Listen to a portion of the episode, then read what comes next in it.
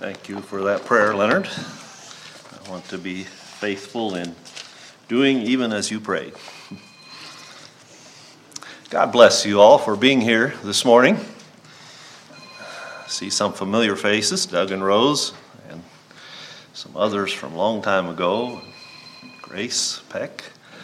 Good to be among you this morning. When I think of coming to preach at Hillcrest, I, I generally think of a, a, young audience. And I suppose the message this morning will be addressed to the young audience. Is that okay? That's okay, Leonard says. Okay. We're all young. Okay. Very good. Yeah, well, the message somehow the Lord impressed on my heart, and I'm not sure why, and even at times have second thoughts. Well, Lord, is this what you want me to preach? But it, he laid a message on my heart, and I'd like to share that with you this morning. I feel like I don't have enough time to address the subject entirely, completely as I want to, but I also be, want to present this message as a, a means for you to uh, discover for yourself what the Bible says about the subject and do some studying yourself. Not just, I'm not here to give you answers as such but maybe give you some instruction and teaching and hope that uh, uh, motivates you to uh, look into the subject yourself and discover yourself what the Lord says about it. We sang songs this morning of, of uh, those who, uh, well, we sang the song Jesus Saves, so I'm assuming that most everyone here knows something what it, you know, about being saved, has repented of sin, and uh, uh, is, does have a desire to follow God and His principles. And uh, we are uh, concerned, or we, we have a certain amount of reverence for God and His holiness. Uh, we, we reverence God. We have a certain sense of awe and respect for God, and we want to hear what God says on a particular subject. And I think if we have a reverence for God, then it says something that we also desire to be holy, even as God is holy. Not on the same level, but uh, we have that desire for to live a holy life. And I think a holy people want to appear like the blood washed saints. We're blood washed saints, and when we want to appear like a holy people. So I haven't introduced the subject yet. I've kept you waiting, but here it is Biblical basis for clothing. Now, you can think about that, and maybe, uh, maybe you shut your ears off. I, I hope not. I'm not going to address particulars. I just want to look at what Scripture says and look at some principles and, uh, yeah, some biblical basis for clothing this morning. Clothing is a part of our conduct, it's part of, part of our behavior. And uh, is it important enough to preach a message on it? you know, we could ask that question, and perhaps we would say it's, you know, we question that. But I like to say there's nothing that uh, there's nothing, there, there's not any area outside the Christian experience that the Bible doesn't speak to. I just believe that. There's nothing in our Christian experience that we face in life that the Bible doesn't speak to. So, and I think it speaks to the uh, subject of clothing. All you hear, uh, all kinds of uh, thoughts and ideas. And, you know, the common thought is that the heart is right, that's all that matters, which is true. There's lots of truth to that. But I also believe that a transformed heart will show expression on the external. The internal heart, if it is right with God, it, it, it makes an outward expression. And so uh, it is important that uh, uh, the expressions of our heart says something about what's in our heart. the external expression says something about the condition of our hearts. I'd like just to turn to Matthew 6, and I'm hesitant to read a lot of scriptures because we don't have much time. Uh, but Matthew 6 is verse 25 through 33 speak of a people who were over anxious and, and uh, preoccupied, overoccupied with food and clothing. And uh, uh, Jesus is addressing that. Uh, maybe just pick out a, a few verses. Uh, Verse 27, maybe we'll read that there to 34. Which of you by taking thought can add one cubit unto his stature? And why take ye thought for raiment? That's clothing. Consider the lilies of the field, how they grow, they toil not, neither do they spin. And yet I say unto you that even Solomon in all his glory was not arrayed like one of these. Wherefore, if God so clothe the grass of the field, which today is and tomorrow is cast into the oven, Shall he not much more clothe you, O ye of little faith? Therefore take no thought, saying, What shall we eat, or what shall we drink, or wherewithal shall ye be clothed? For after these things do the Gentiles seek, for your heavenly Father knoweth that ye have need of these things. But seek ye first the kingdom of God and his righteousness. Excuse me. and all these things shall be added unto you. Take therefore no thought for the morrow, for the morrow shall take thought of the things itself. Sufficient unto the day is the evil thereof. Just a few comments here. Again, Jesus is referring to a people who are preoccupied by food and raiment. And he refers then, and, and Matthew is writing to the Jewish people who were considered the people of God, who had understanding of God, uh, and he, he's writing to them, and so he uses that term uh, for after these things do the Gentiles seek. And I think Gentiles today, as we would uh, say that for us today, the Gentiles are the people who have no knowledge of God. They, they are uh, the heathen. They don't reverence God, have no understanding of God. They, they don't, uh, aren't concerned about God. And so those are the people who are taken up in the things of uh, such as food and raiment. They're over anxious about these things. And now to find a proper um, basis for clothing, we're going to have to go to Genesis. Genesis chapter 2. And by the way, we're going to go through the Bible today.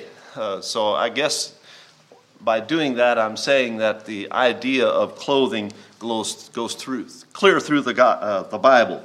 Beginning in Genesis, we know the story of the fall. How that Adam and Eve, when they were created, they were created innocent, without sin. And notice verse 25 of chapter 2. It says, And they were both naked, the man and his wife, and were not ashamed. Okay, that's a statement there. They were naked and were not ashamed. In their innocence, they had no sense of sin, self consciousness of their nakedness. Uh, there was no guilt and no shame as we know it today. And then we look at chapter 3, where they actually sin. They've disobeyed God and sinned. And what happened? Notice what happens. Verse 7 And the eyes of them both were opened and they knew that they were naked. Suddenly, there was self consciousness there of their nakedness. And they sewed fig leaves together and made themselves apron. And they heard the voice of the Lord God walking in the garden in the cool of the day. And Adam and his wife hid themselves from the presence of the Lord God amongst the trees of the garden. And the Lord God called unto Adam and said unto him, Where art thou? And he said, I heard thy voice in the garden, and I was afraid, because I was naked, and I hid myself. And he said, Who told thee that thou wast naked? Hast thou eaten of the tree whereof I commanded thee that thou shouldest not eat? And so on. I'll stop reading there.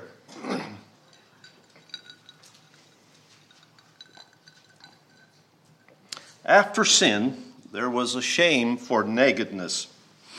and I believe because of the sin and the fall, it brought on the need for clothing as we know it today and it is going to be that way throughout time here on earth. I want to give four basic reasons, purpose for clothing.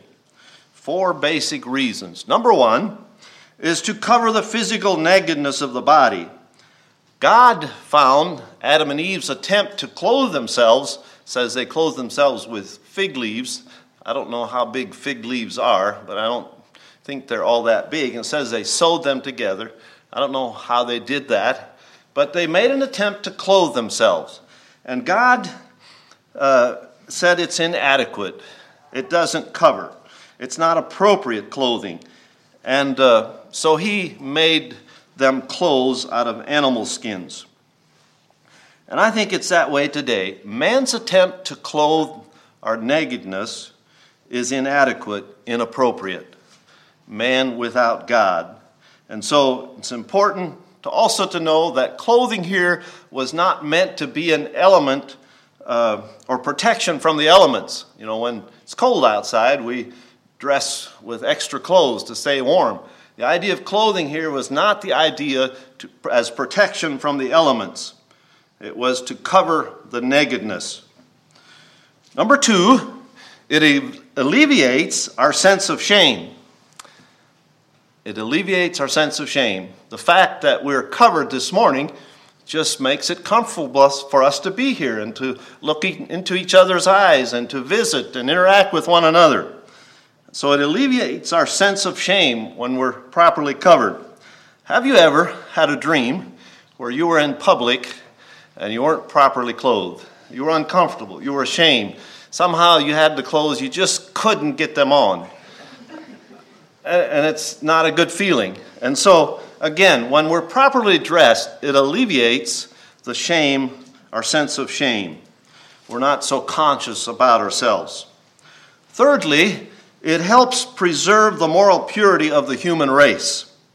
When men and women are immodestly dressed and expose their bodies, then it results in immorality. We, we can, you know, history has just taught us that over and over again. It's happening in our world today. It's a moral depravity. When there's immodesty and undress, there is uh, immorality. So again, clothing helps. It's not, it helps. It's not uh, doesn't take away the, the cause, but it helps preserve the moral purity of the human race. And then, fourthly, it symbolizes man's need for spiritual clothing in order to be accepted by God. You know, while we are dressed properly this morning, it's, our clothing symbolizes the need of a spiritual garment that uh, takes care of the sin problem. We need to be clothed with the righteousness of God. And so, again, I think that our clothing this morning, as we see them, and perhaps it's a thing that we ought to think about when we get dressed in the morning, that the clothes symbolizes the need for a spiritual clothing. We need God to clothe us with His righteousness. And so, again, it's a reminder that uh, while man's attempt to deal with sin is self righteousness, and uh, self righteousness does not deal with man's sin, but it is only the blood of Jesus that cleanses from sin. And there's nothing that I or you can do to uh, somehow gain acceptance by God. It is only on the merits of His shed blood, and we come to Him in repentance. Clothing make a statement. Do clothes make a statement? I think so. In the Bible, we have several accounts. Uh, we're not going to turn to them, but uh, the, the, the, priest Aaron, when they made a garment for Aaron, they made a, a, a garment, uh, there were specific instructions on how it was to be made in Exodus 28, and it says it was made for, excuse me, for glory and beauty. And uh, it was obvious that when Aaron wore this garment, you know, it made a statement. How about Joseph's coat of many colors? Did that make a statement? When the brothers saw Joseph with that coat, you know, their hearts were filled with jealousy and envy. It made a statement. And uh, Revelations speak of, Revelation 17 speaks of the woman who is referred to as a whore, how she's uh, arrayed in gold and silver and uh, scarlet and purple and again, I think that makes a statement. And so I think that uh, as blood washed Christians, we want to be careful what statement we make by the way we dress. Is it a impulse of the flesh or do our clothes reflect the inner man, the spirit of God? Clothes, I say, are not neutral. They make a statement. Also, want to uh, read from Deuteronomy chapter 22, uh, verse 5, and uh, just read that and I'll make some comments. It says, The woman shall not wear that which pertaineth unto a man, neither shall a man put a woman's garment, put on a woman's garment, for all that do so are an abomination unto the Lord thy God. You may say, Well, that's Old Testament, part of the law, and it is. But I think there's something here that's abiding. It says that it's an abomination to God, and that speaks some, uh, something, uh, you know, that's, that's strong language. If something is an abomination to God, then I think that, uh, you know, it, it's something that's abiding. It's not just Old Testament. And I think that uh, the New Testament speaks to that as well. Maybe it doesn't use that strong a language, but it does speak to that issue. Uh, Jesus in Matthew, when the question uh, was raised about divorce and remarriage, he's, he referred back to the beginning, back to Genesis. He says that God made them male and female. There's a distinction between male and female. And I think God is pleased with that dis- distinction and uh, important enough that it needs to be kept today. 1 Corinthians 11 speaks of headship. And it speaks how the man is the glory of God, therefore uncovered, haircut. Women, the glory of man, therefore hair uncut and glory covered. Again, there's a distinction. And is it necessary to say that there are only two genders, male and female? And God wants that distinction to be clear.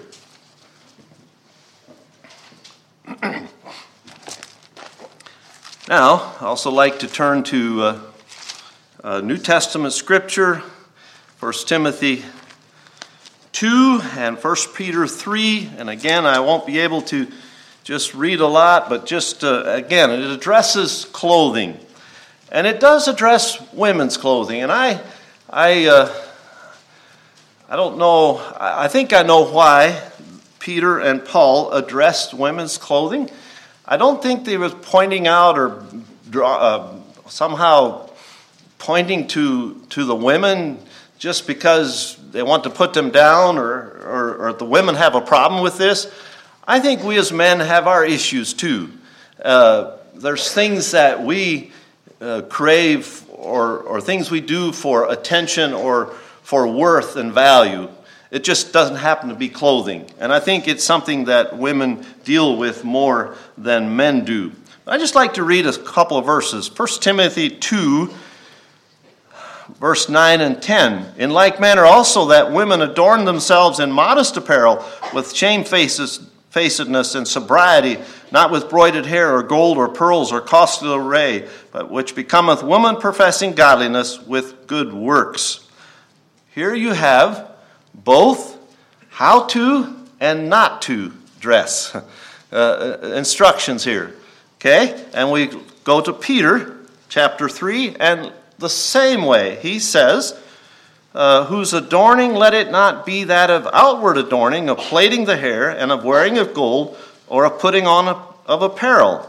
That's not how to ordain, but let it be the hidden man of the heart, in that which is not corruptible, even the ornament of a meek and quiet spirit, which is in, in the sight of God a great price.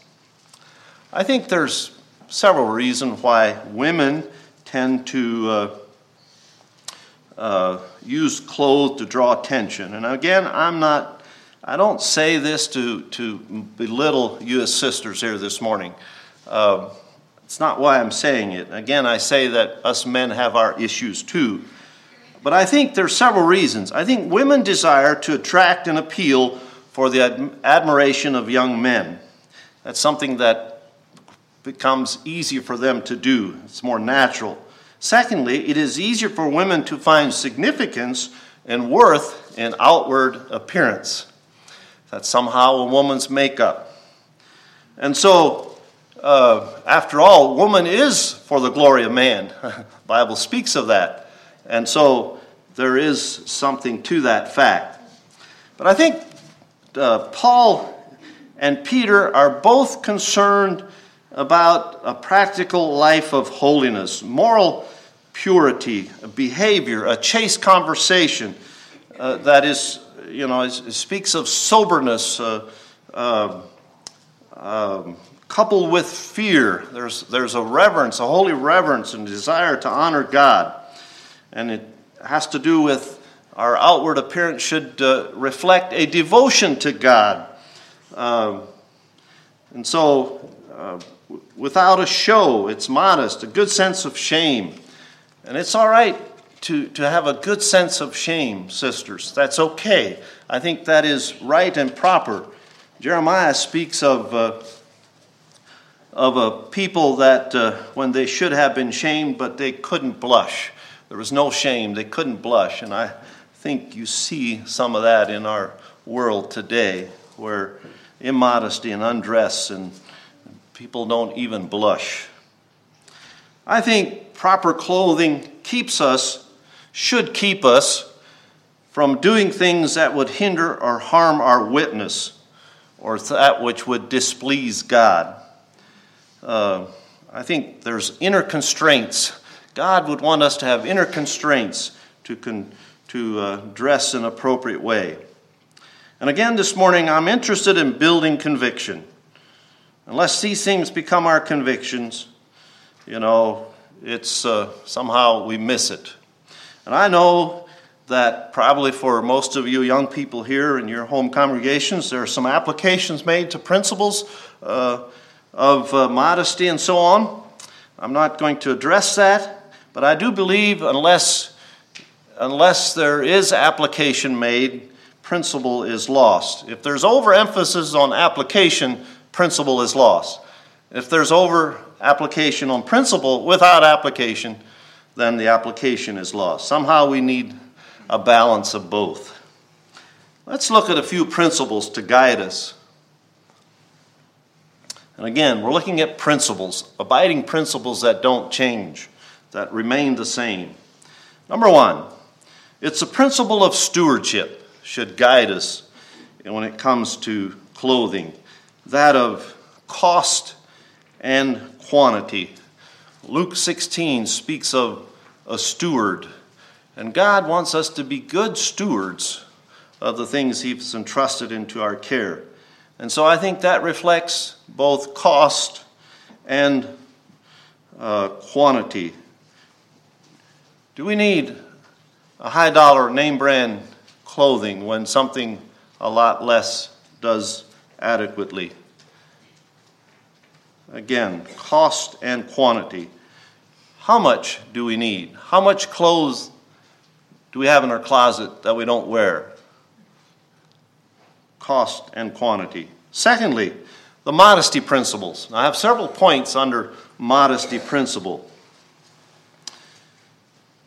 Body needs to be properly covered not form fitting. That's both for men and women.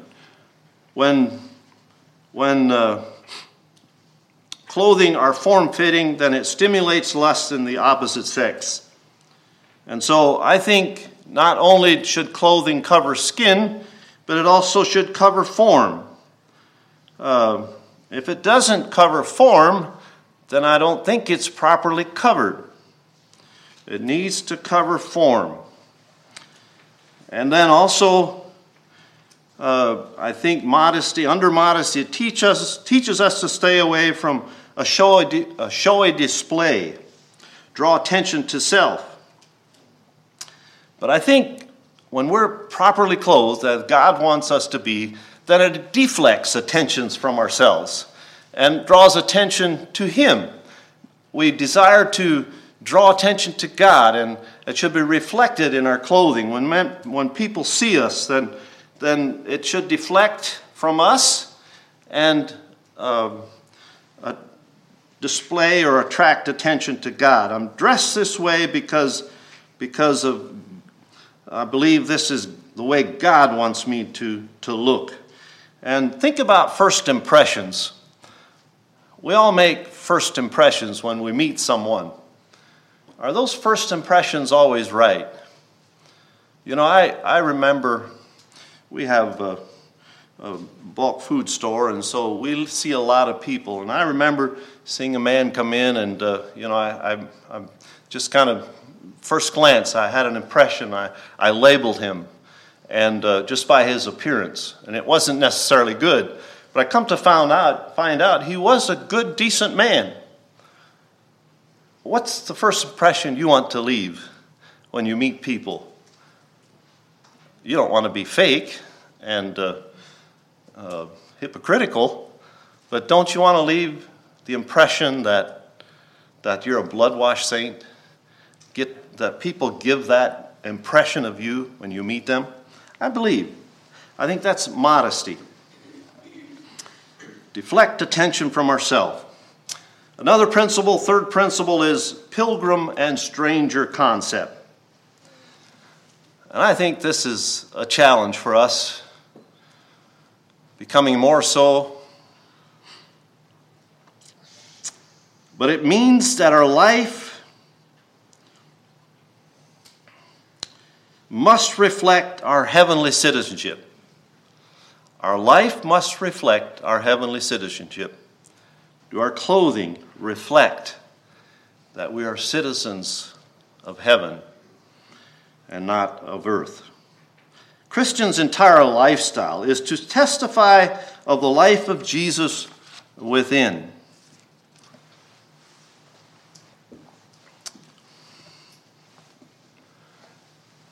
Got three points I'd like to make in closing. First of all, be discerning. Ask yourself, what motivates me to dress the way I do? And it's all right to do it over and over. It's not just uh, one time, but you just do it over and over because our hearts somehow are deceitful and we can, uh, sometimes our hearts, uh, yeah, they, they don't guide us very well. So it's all right to just ask yourself, what motivates me? What uh, to ask and check your motives? Am I guided by the, by the impulses of my fallenness, my flesh? Or am I guided by the new man? Does the inner beauty of character shine through and permeate our lives? I think that's what we desire and want. Secondly, we're not different for the sake of different. No, we don't just do different for the sake of being different, but recognize the world is constantly changing. It is constantly changing, changing, and we we uh, um, are guided by the eternal Word of God, by the principles I referred to earlier. We're guided by the principles of God who don't change. And then lastly, I'd like to refer to Revelations. One thing you find not only in Revelations, I think it's through the Bible, even the Old Testament scriptures, that there is a certain garb or dress for the righteous. And uh, it is a, someone tell me what color that is? White. White, thank you. It's a white garment. The garment of righteousness is symbolized by a white garment. And uh, we find that throughout scriptures, and Revelation speaks to that um, in a number of places, but I'm going to refer to Revelations chapter 19. Um, yes, 19 verse 7 and 8. I'm going to break in here, but it speaks of the marriage of the Lamb. And the Lamb is Jesus Christ, right? When Revelation speaks of the Lamb, it's talking about Jesus Christ as the groom. And then it speaks of a wife. Who's his wife? Come on. The church. His bride is the church. And the bride is going to be uh, dressed in white. Uh, 7 and 8. Let us be glad and rejoice and give honor to him, for the marriage of the Lamb is come, and his wife hath made herself ready. And to her was granted that she should be arrayed in fine linen, clean and white, for the fine linen is the righteousness of the saints. In heaven, there's going to be absolute, complete uniformity. yes, a white robe. We're going to be dressed in white. And I think I like that, the fact that when we're dressed in white, it is a reflection of God's work in our life, and no one is going to enter heaven who is not uh, dressed in that white robe of righteousness. It is only for those are the blood washed saints of Jesus Christ. Well, God bless you. You're a good audience.